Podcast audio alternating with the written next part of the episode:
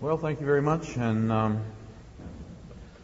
as we come to the close of this series, first I want to thank everyone involved, Dave and his staff. I want to thank you, students. I had a great time here the last few days.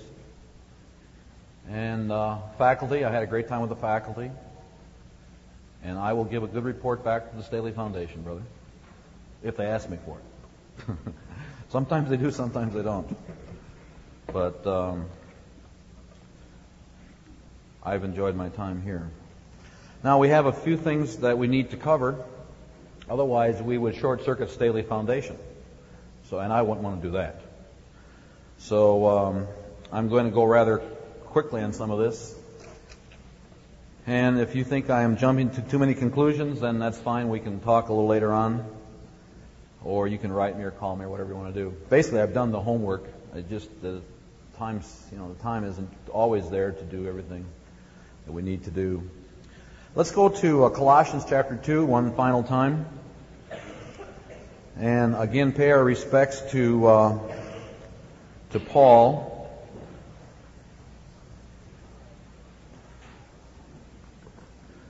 Incidentally, I personally believe that Paul was one of the greatest human beings that ever walked the face of the earth. Does that tell you where I'm coming from? Hmm? And has had um, as a human, uh, probably uh, the greatest influence. Let's look at verse 2, where he says um, that your hearts might be comforted, being knit together in love. By the way, I noticed that on this campus. I noticed a lot of love on your campus, which I think is speaks great for your school unto all the riches of full assurance of understanding, to the acknowledgement of the mystery of God and of the Father, even of Christ. Look at this verse. In whom are hid all the treasures of wisdom and knowledge. I can't believe that you're at a college and not be interested in that verse, okay? But uh, I could be wrong. Now, notice what he says here. And I say this so that no professor at Stanford will beguile you with enticing words of his worldview. For though I be absent in the flesh, yet am I with you in the spirit, join in beholding your order and your steadfast of your faith in Christ, as you have therefore received Christ Jesus the Lord, walk in him. If our walk doesn't match our talk, we're losers. Most of you know that. We are to be rooted, there's our foundation. We are to be built up in Christ established in the what? Christian worldview faith. Did you catch that? Jot it in. It's Colorado translation. As you have been taught, abounding therein with thanksgiving. Why? You have to ask yourself that question once in a while. Ask a why once in a while. Why? So that no professor at Harvard will spoil you through vain and deceitful philosophy after the traditions of Darwin and Marx, after the rudiments of the world, and not after Christ. That's how up to date this passage is. This passage could have been written this morning, would not have been published in the New York Times, which is, for many, the mother of all truth. But it could have been published in a lot of other places, and it would be right up to date. Now, the last time we left, I shared a letter with you from a mother in the wonderful state north of California, the state of, oh, good, good, Oregon. I haven't told it's Oregon, but that's all right. And she was concerned because her daughter went off to that famous university up there and in four years turned her back on everything that she believed in for what reason? She believed what? Her professors. She believed her professors. And she accepted their philosophies. Now, friends, if we just would win here, we could call this a successful week. But sooner or later, many of you, especially, maybe not here at Masters, but when you get out of Masters, you're going to have to ask yourself some questions here. What philosophy? Well, so let me ask you a question. How many seriously in your heart believe that this young lady just took too many courses in mathematics. Had she just not taken that senior course, she would have been home free. or at least she'd have been home. See, now she's not even home. Parents have lost her. How many think she took too many courses in mathematics? Let's see your hands. Just one too many courses of mathematics. That is interesting. How many think she took too many courses in electrical engineering? Isn't that interesting? How many think she took just too, too many courses in engineering, period? Anyone buy that one? Well, they teach engineering, right? They teach engineering. They have math courses up there. But no one here believes she took too many courses in math and engineering. Doesn't that tell you something right there? Math did not get her.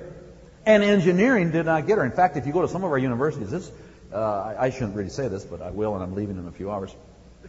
But uh, if you speak to some of those engineering uh, professors on some of our major campuses, you can't believe what they say about some of the other portions of the university. Okay?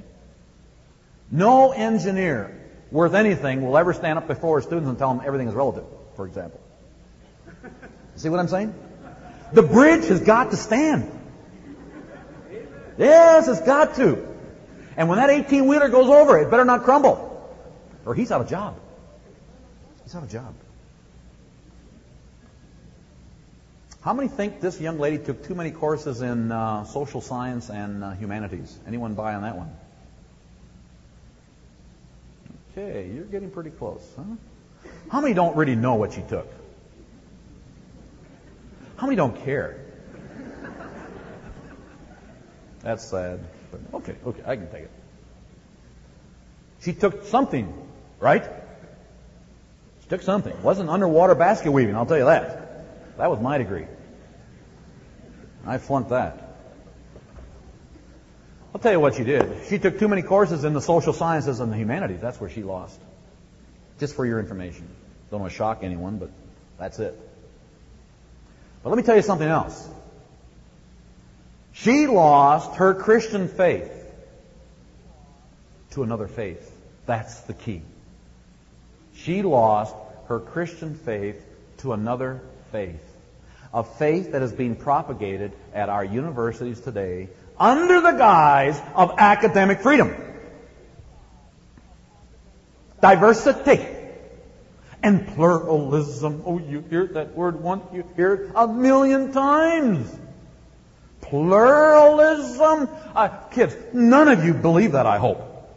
That's just for the hoi polloi to keep them happy and keep the taxpayers' money coming. These are not institutions of pluralism and diversity. There's more discussion at the Rotary Club than in some of our universities today. And when they have the great debates, it's always among themselves.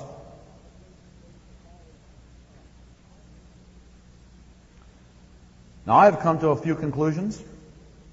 I've just given you one. I believe that she lost her faith to another faith. I only believe that's the way you can do it. I don't believe you can lose your faith to anything else but another faith. Secondly, I have come to the conclusion that there's a name to that faith. I'm going to give it to you this morning, and then I'm going to prove it with three sources a Christian source, a non Christian source, a black source, and a Jewish source. How's that for diversity? You like that? Yes. Good. No? The name of the faith. You gotta have a name to it, friends. There is a name to that faith. There is a name to the faith of the philosophy that is being propagated by these professors at our universities. The name of the faith is secular humanism. That's the name of the faith. And I'm arguing that secular humanism is a religious worldview. I'm even arguing more than that. I don't have time to get into all the argument, but I'm even arguing that it's the only worldview allowed in a vast majority of our public education today. A vast majority. Basically, from kindergarten through graduate school. That's a whole lot of education. And that if you took a child and put him in kindergarten and looked at him 12, 15, or 18 years later and pulled him out and put him up here and interviewed him, it would be so simple. If he had no outside source of information, none. No peer pressure, no anything from his parents, nothing from his church or Sunday school. You just gave him rock bottom information from his kindergarten through graduate school level education. You could interview him right here and you could draw a line right underneath him. And you wouldn't have to be a rocket scientist to figure it out either. He would be a secular humanist. Why? It's the only position allowed. It's the only position allowed. And in all the key major 10 areas, and I hope to get to a few of those areas. I even brought my little chart here. Where's my charter? Did he leave me? I'll find another one. Let's go to our sources. My first source, Christian, James C. Dobson. Wrote a very important book. Hopefully some of you are going to read this book before too long. It's called Children at Risk. Could be entitled College Students at Risk too. Because our college students are at risk as well. In fact, right now, friends, you're at risk from kindergarten through graduate school. Why don't we just admit it? You're at risk. Dr. Dobson says on page 19, nothing short of a great civil war of values rages today throughout North America. He could have said throughout Western civilization. Because this is the battle, friends. This is the intellectual, spiritual battle of the ages going on right in front of us. And 90% of the Christians are missing the whole thing. As they're watching I Love Lucy and Have Gun Will Travel and whatever else they watch. Generally speaking, the cartoons at 3 in the afternoon. Or General Hospital. I know some are graduate schools. Two sides with vastly differing, listen to the expressions here. He's got the three major points. Two sides with vastly differing and incompatible world views are locked in a bitter conflict that permeates, listen to this, every level of society. Are you sure, Dr. Dobson? I don't see it. You say every level. I think you're being a bit extremo. No. He's absolutely correct. Just because you don't see it, friends, that doesn't mean it's not there. It just means you're blind. Bloody battles are being fought on a thousand fronts. If you don't know that, friends, you don't know what's going on in your country today. You don't know what's going on. These battles are being fought around the clock. Open any daily newspaper. Just listen to what he says. Open any daily newspaper and you will find accounts of these battles. He calls it Gettysburg, Waterloo, Normandy, or Stalingrad. Instead, but here's the key. And here's why we don't see it. Instead of fighting for military conquest, Instead of fighting for territory, the battle is for the hearts and minds of the people. That's why we don't see it. It is a war over ideas. Three key words in just a little section here. Worldview, values, and ideas. Friends, that's the struggle. And let me tell you something else. Whoever wins that struggle wins the war. In fact, listen to what Dr. Dobson says. He says, I believe a winner will emerge and the loser will fade from memory. And for now, the outcome is very much in doubt. You mean we could lose? Yes. You want to hear the sad fact? We are losing. Page 22. He spots it right on the button. The secular humanist system of values now has become the predominant way of thinking in our society. It has outstripped Judeo-Christian precepts or ideas or values or worldview. And where has it outstripped us? He mentions them, friends. Listen to them. And these are all the levels of society the universities. Anyone doubt that? You can't doubt it, friends.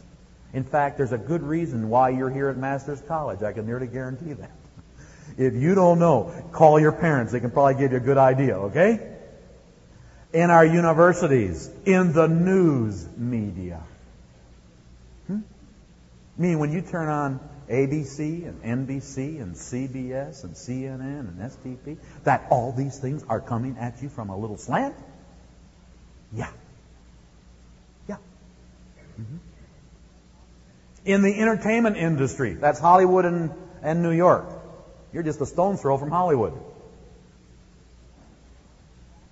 In the judiciary, federal bureaucracy, business, medicine, law, psychology, sociology, the arts, public schools, and Congress. He hasn't missed a whole lot, has he? hasn't missed a whole lot. And you know what? I believe he's absolutely correct, and I think he's identified it. And he calls it secular humanism. That's my Christian source. Non-Christian source. I have a book, uh, I have a few pages here from a book entitled The Way Things Ought to Be. Some of you have read this book.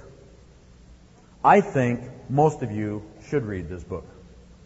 The author is Rush H. Limbaugh III, cleverly referred to as Rush.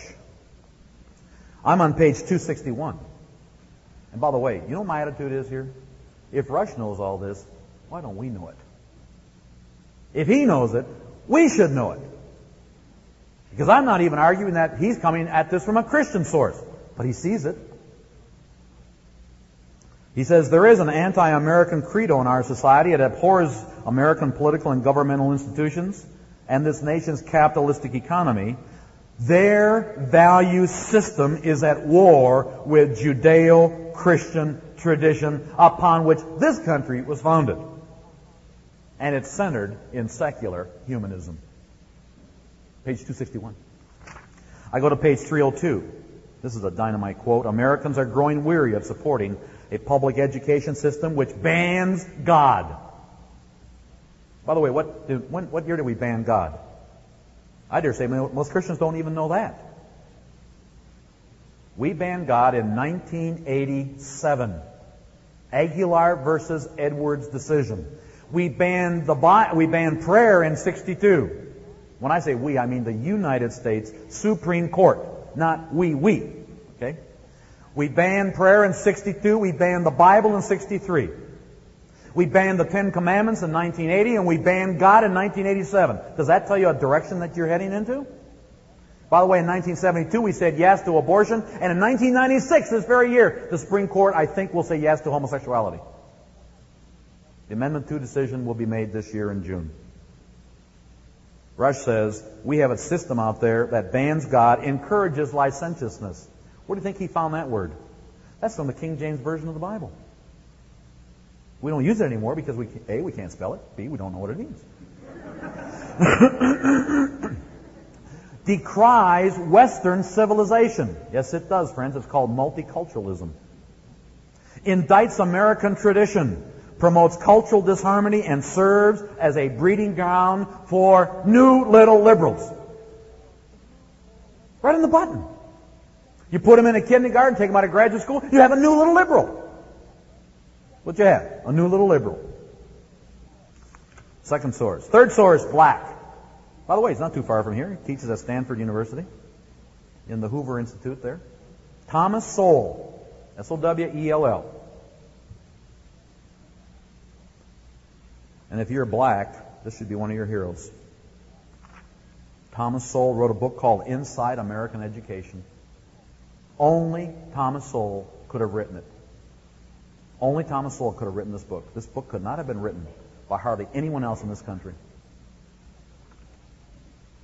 And he shows how our higher educational system is destroying blacks, for one thing. He's got a whole section on that. Very well done. And how they do it. How they do it. They could care less about blacks. They're just looking for the percentage of blacks in the university. They don't care where they get them from. And if they flunk them in a year, that's fine. It's still, they're on their record. Who cares if they don't graduate? And by the way, most of them don't. Because they're not in their, they're not in the right spot. And does he go after this? But that's not my subject this morning. That's next year.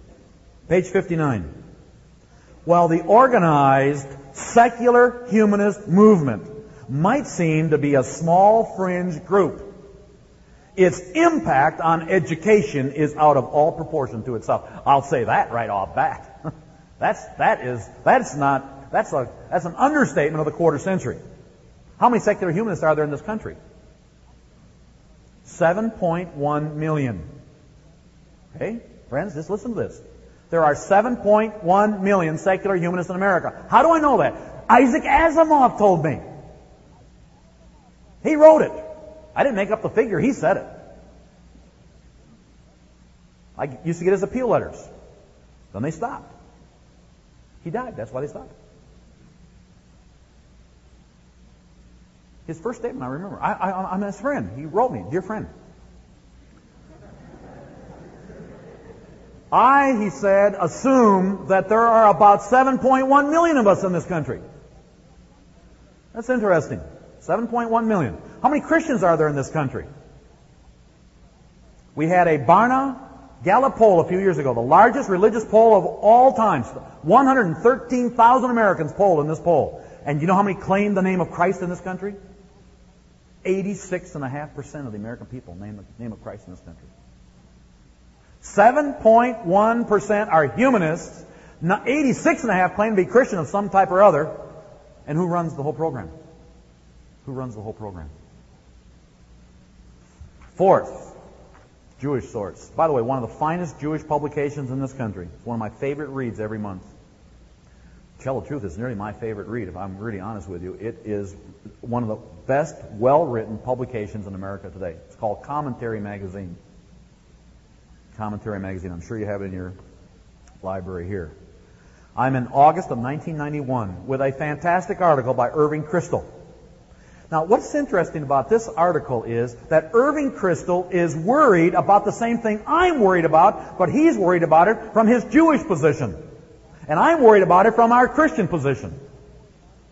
He's worried that Jews are going to the universities and losing their faith. That's what he's worried about. Five pages on this subject, by the way. I could have written it. I could have written it. I didn't have to hardly change a word in the whole thing. And he says they are losing their faith to another faith. He, saw, he spots that too. They are losing their faith to another faith. He says, and the amazing thing is, this other faith has a name. The name is secular humanism. August 91, pages 22 and following. Read it carefully. Read it carefully, my friends. I'm going to give you a very sad statistic. As far as I know, this statistic is absolutely true, and if anything, it's probably a little under. But a study was taken over here at UCLA a few years ago. In fact, uh, it was a PhD uh, paper, thesis, by uh, Gary Railsback, who was a Christian. And he was wondering how many evangelicals come into the university, claim to be evangelicals in their freshman year, and then what do they look like four years later when they leave?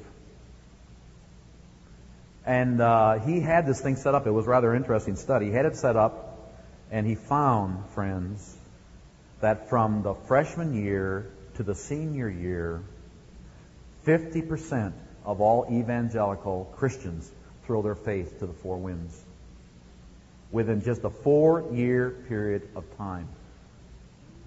How do they do this? I mean, if a general came back and said, I lost half my troops, what would you say about the general? You can tell me. You wouldn't march under him. Or try not to, right? Yes. We lost half the troops. We're losing half our Christian brothers and sisters, friends. Is it necessary? Uh, my argument is it is not necessary. What's the problem? They're not prepared. They don't understand. They lack knowledge in a very strategic figure. When they hear the word religion and they hear the word faith, they immediately think of some cult. I wouldn't have any trouble convincing you that Jehovah's Witnesses uh, is a faith, or that Christian Science is a faith, or that some of our other more exotic uh, uh, groups out there are religious cults. I wouldn't have any trouble doing that. But isn't it amazing when I try to convince someone that secular humanism is a religious worldview? I might as well just forget the whole thing. I could literally walk right through the uh, right through the door and leave. No one cares. I would get more response if I said, you know, there's a guru up here with 150 members in this New York third third floor apartment. Oh, really? Well, boy, oh boy, a, a guru. Oh, we better get excited about that, brother. I said, well, don't get too excited. He just jumped out. He told his followers he'd be right back. He just jumped out, broke his neck on the pavement, and forget about it. He's only down to 75 followers right now. Oh, that's terrible. Well, we, that, that guy's religious. He's a religious nut. yes, and he's influencing 75 to 100 people. And then I say, hey, what about the religion of secular humanism that influences 26 million young people every day? Anyone concerned about that? No. No. Okay, I'm going to quickly, I, I'm, I'm going to quickly do in just a few minutes what you just need to hear. And then if you're interested, I have the proof right here in my latest book called Clergy in the Classroom. I have 45 exhibits to prove what I'm about to tell you right now. I want to prove to you rather quickly that secular humanism, and I haven't even really defined it to a great extent. I have it on this chart here, but we're not going to even have time to show the chart. Uh, and I've done that work in this book here. Okay? That's in this book. For those of you that are thinking I'm skipping too much, that's there. But it's mo- it's quite an experience. Um, that is not as important right now as what I have to share with you because you need to hear this point. I need to prove to you beyond a shadow of a doubt that secular humanism is a religious worldview. And let me, as I say, I have, I have this in 45 different points, but I'm just going to give you three or four of the key points. Is that fair enough for this morning? then you start mulling this thing over, friends, and then you'll begin to realize why we are losing in all these areas. I want to just use a couple of examples. One is 1929. In 1929, there was the first humanist church founded in New York City. In fact, it was founded on September 29, 1929. It was founded by an individual named Charles Francis Potter. Charles Potter knows all about churches. Notice I said he founded the first humanist church in New York City. But he knows all about churches, but because, because before he founded the humanist church, he was a Baptist preacher for 11 years. And then he quit the Baptist denomination and he became a Unitarian preacher for 11 years. And then he quit the Unitarian ministry and he started the first humanist church of New York City. That was in 1929. In 1930, he wrote a book about it, published by Simon & Schuster, called Humanism, a New Religion. Humanism, a New Religion. Baptist preacher, Unitarian preacher, humanist church, humanism a new religion, I have come to the conclusion that humanism is a religion. The Humanist Manifesto, 1933, written by Roy Woods Sellars, S-E-L-L-A-R-S, professor of philosophy, University of Michigan, who a, a few years earlier than that wrote another book called Religion Comes of Age. Religion Comes of Age arguing that Christianity was on its way out. There is a new religion on the horizon, and this is the religion of humanism. Roy Wood Sellars, who penned Humanist Manifesto 1 in 1933. I'm not going through the manifesto, but the preface is interesting because the preface is written by Paul Kurtz, who is the top humanist in our country today. And Paul says very clearly humanism is a philosophical, religious, and moral point of view religious point of view. In 1934, John Dewey penned a book that has influenced everyone in this room. It's called A Common Faith. A Common Faith. John Dewey, the most influential person of this century. And what's nice about this book is it's a Yale University paperback. And you see, all Yale University paperbacks always tell you on the back the content of the book. And it's right. It says religion. Religion. Well, you don't have to guess because John himself says on page 87, quote, Here are all the elements for a religious faith. Here, here, the book, are all the elements for a religious faith. And we still are trying to figure out if humanism is a religion or no. I go to Free Inquiry magazine. This is their quarterly publication. Uh, this is edited by Paul Kurtz. In fact, the article that I'm referring to is by Paul Kurtz, K-U-R-T-Z. I'm on page 5 for winter 86-87, where Paul asks the question, but is secular humanism a religion? That's his question. His answer, the organized humanist movement in America is put in a quandary. For the Fellowship of Religious Humanists, the American Ethical Union, and the Society for Humanistic Judaism consider themselves to be religious. Even the American Humanist Association has a religious tax exemption. Here's the big daddy of them all, friends. The big daddy of them all. The American Humanist Association has a religious tax exemption. And now I go to the mother of all truth. The Harvard University Gazette. The date is July 9th, 1993. By the way, this is all in this book of mine. I have photo. I even got permission from the Harvard Gazette to reproduce the whole thing. They were happy. They were happy. Someone even paid attention, I guess. Front page article on the campus newspaper at Harvard University. Humanist chaplain serves at Harvard University. Humanist chaplain. It's a very interesting article. Rome, former Roman Catholic Jesuit priest who left the priesthood for two reasons Darwin's theory of evolution and homosexuality. And then I'm told on page 10, quote, when first year students voluntarily indicate their religious affiliations during registration each year, less than 200 check off humanism as their religion. I wouldn't care if only 20 checked it off, would you? What's it telling us? They're a religion. They're a religion.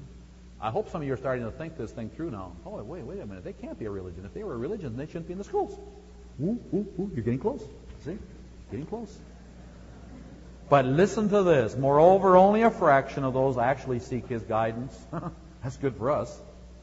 That may be because humanist students do not relate to their religious figures as other students. Besides, he says, I'm not as needed. Why is he not as needed?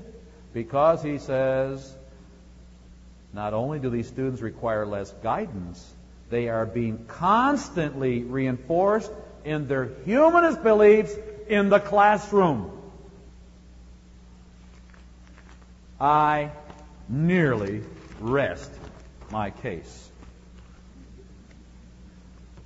except one of our students, one of our summer kids, I don't, I, don't know if he's at Harvard or Duke, I forget where, but um, either he's there or his friend's there at Harvard this year, sent me their religious life at Harvard, 94, 95. This is not in my book because this came out after Clergy in the Classroom came off the press. It'll be in the next edition. Here is Religion at Harvard, 1994, 95. And what groups are there? The Baha'i group is there. The Baptist group are there or the Baptist group. The American Baptist is there, the Conservative Baptist, the Southern Baptist. The Buddhists are there. Campus Crusade for Christ is at Harvard. The Catholic Student Center is at Harvard. Christian Science is at Harvard. The Mormons are there. The Episcopals are there. The Jewish are there. Humanists are there. Right here. Now, why out of all these groups is this one group the only group allowed in our public schools? Would you tell me that, friends?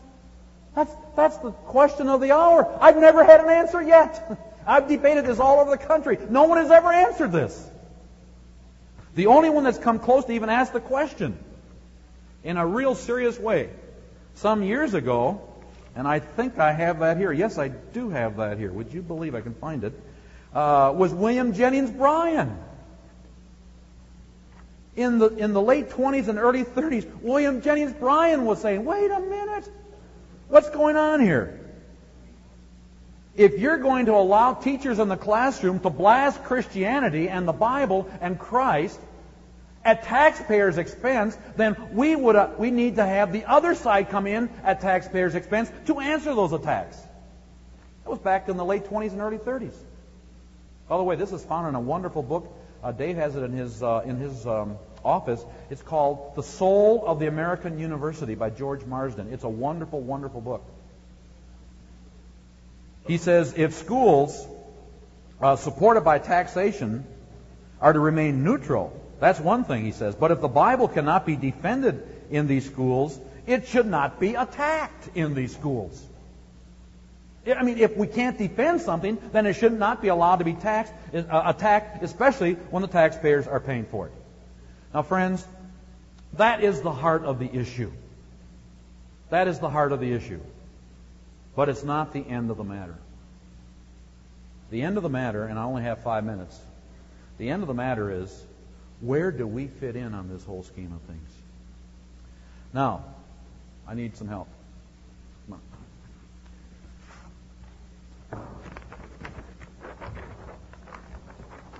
Let me tell you what we have done.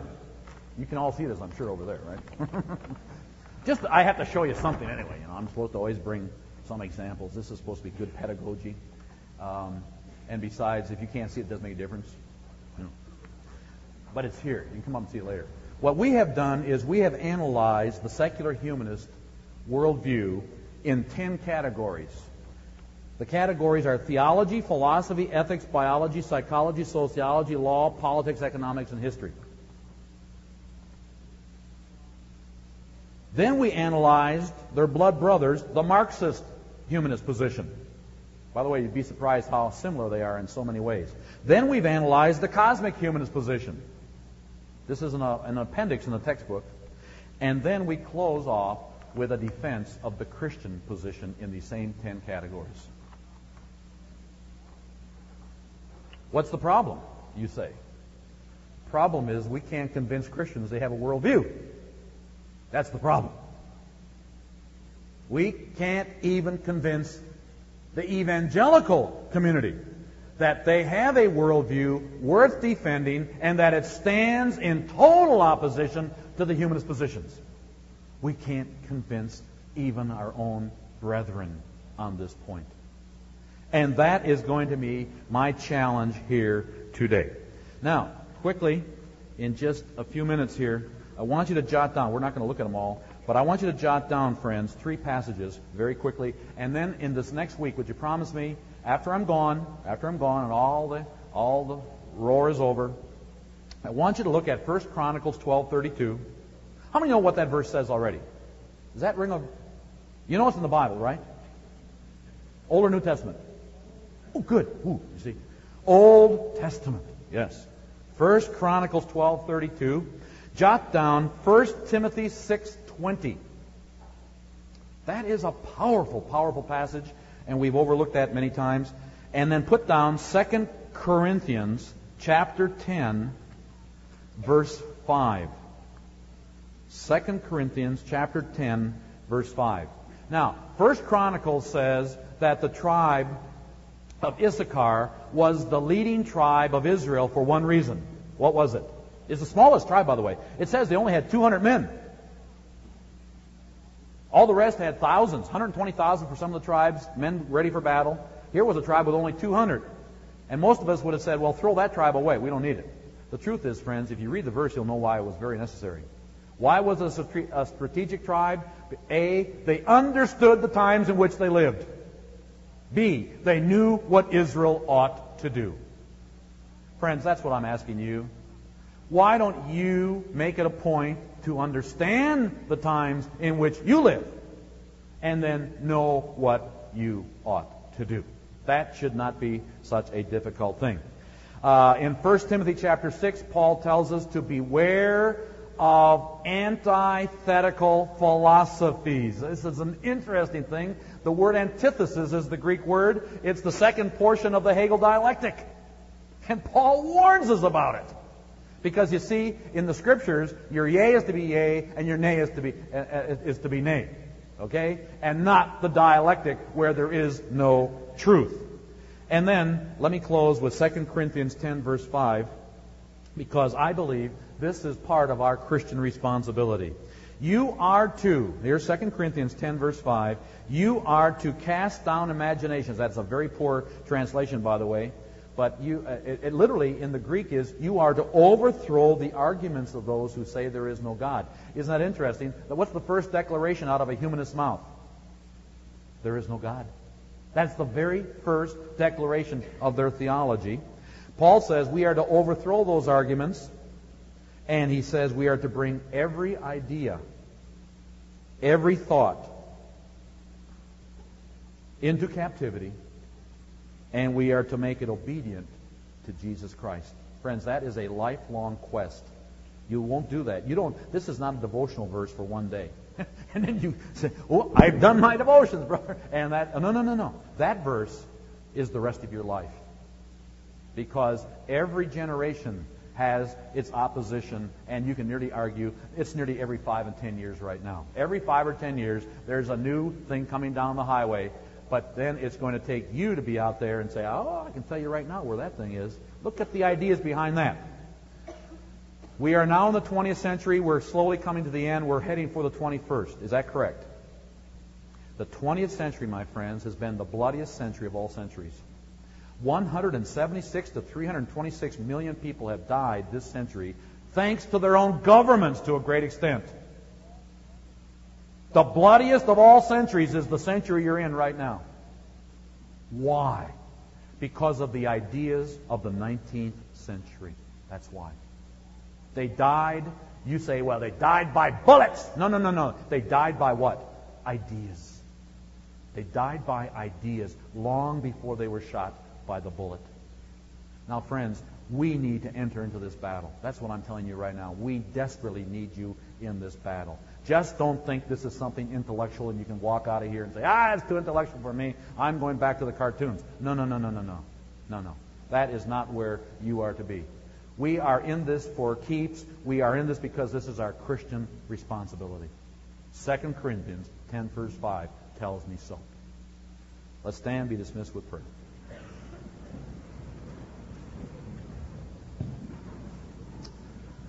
Lord, I'm so thankful for this opportunity to be here this, uh, this week, these past few days. And my heart's uh, desire right now, Lord, is that you would just use each one of these young people in a special way to become part of this great, great battle. A battle for the hearts and minds of the people of this country with eternal consequences, Lord. And I pray that even though I might not have given forth the best case, that you would just uh, convict some here, Father, to show them don't waste your life. Don't throw your life away. Become part of what you would have us to be as your children. And Lord, I do pray your blessing upon this school. Pray your blessing upon its administration, faculty, supporters. Thank you for it, Lord, and pray that you would just continue to uh, bless it in a special way, and that together we might glorify you. I pray in Christ's name. Amen.